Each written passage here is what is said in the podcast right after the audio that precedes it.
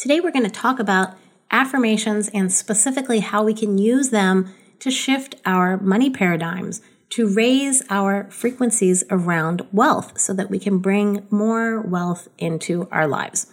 I just recently uploaded a really wonderful affirmation around wealth, money manifesting. I will put the link in the show notes.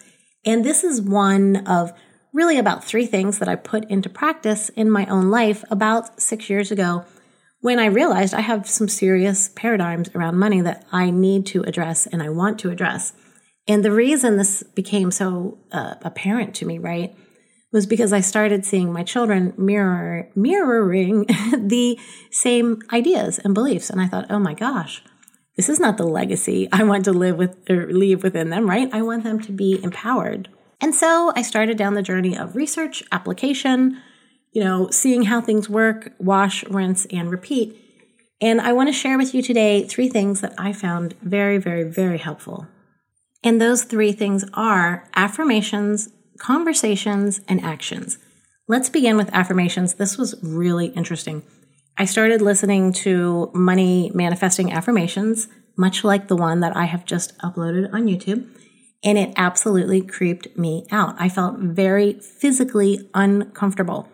Now, at the time, I didn't understand frequency. I wasn't navigating my life through the lens of frequency and vibration. However, looking back, I completely understand now that I wasn't on that frequency of this guy in my ear telling me how much I deserve to feel comfortable around wealth and to expand financially in my life. And what happened was I kept listening. And then for a while, for whatever reason, I didn't listen for a while. And one day I thought, ooh, I'm going to listen to that today.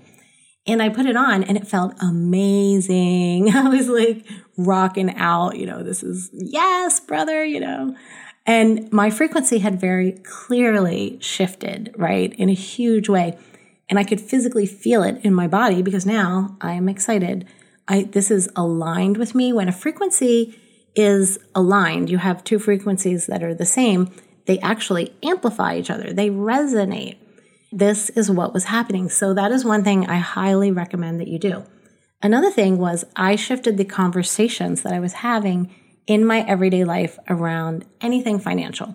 For example, when I got my bill for the electric, previously I might have kind of hemmed and hawed and said, Gosh, you know, wow, this is a lot of money.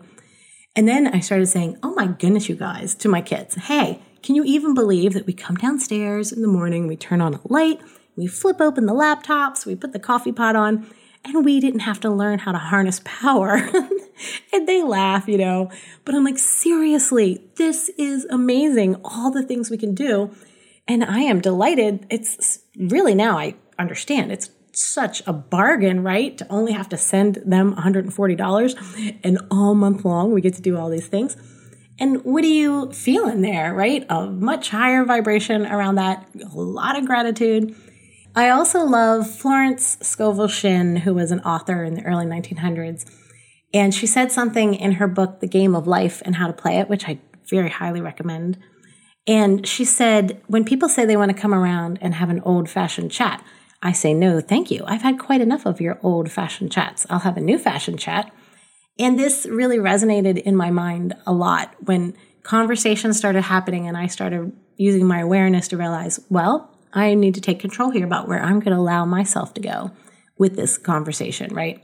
So my everyday dialogue really shifted. And then the third thing is taking action. When something would happen financially that previously I would have just shut down, right? And the perfect example is my son wanting a much more, uh, I guess, powered computer for the creative work that he is doing, he's getting into. Previously, I might have initially just went right into that fear mode. Oh my goodness. Wow, this sounds expensive already, you know? And instead, I took action. I said, okay, here's what we're going to do. You need a computer, that's for sure, right? No doubt about that. You start researching what you need. Make sure you don't shoot small. I was like, really find out what you need to do the things that you are now doing with your creative work. And then you come back to me and I'll go figure out how to make it happen. What I ended up doing was getting it with a credit card that I had at a specific company. I guess I don't need to mention it, with zero interest. So what that means is he got his really wonderful computer that he so needed and so deserved.